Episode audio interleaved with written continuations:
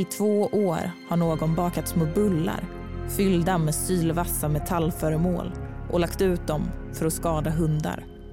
Men hundplågaren i Malmö har ännu inte kunnat stoppas. Nu tar Sydsvenskan dock upp jakten. Det är det som gör det så mystiskt också. Att någon har kunnat fortsätta göra detta hundratals gånger och det finns inget riktigt bra vittne som kan peka ut personen. 150 gånger har vi loggat det. Inget vittne. Lyssna på Sydsvenskan Dock.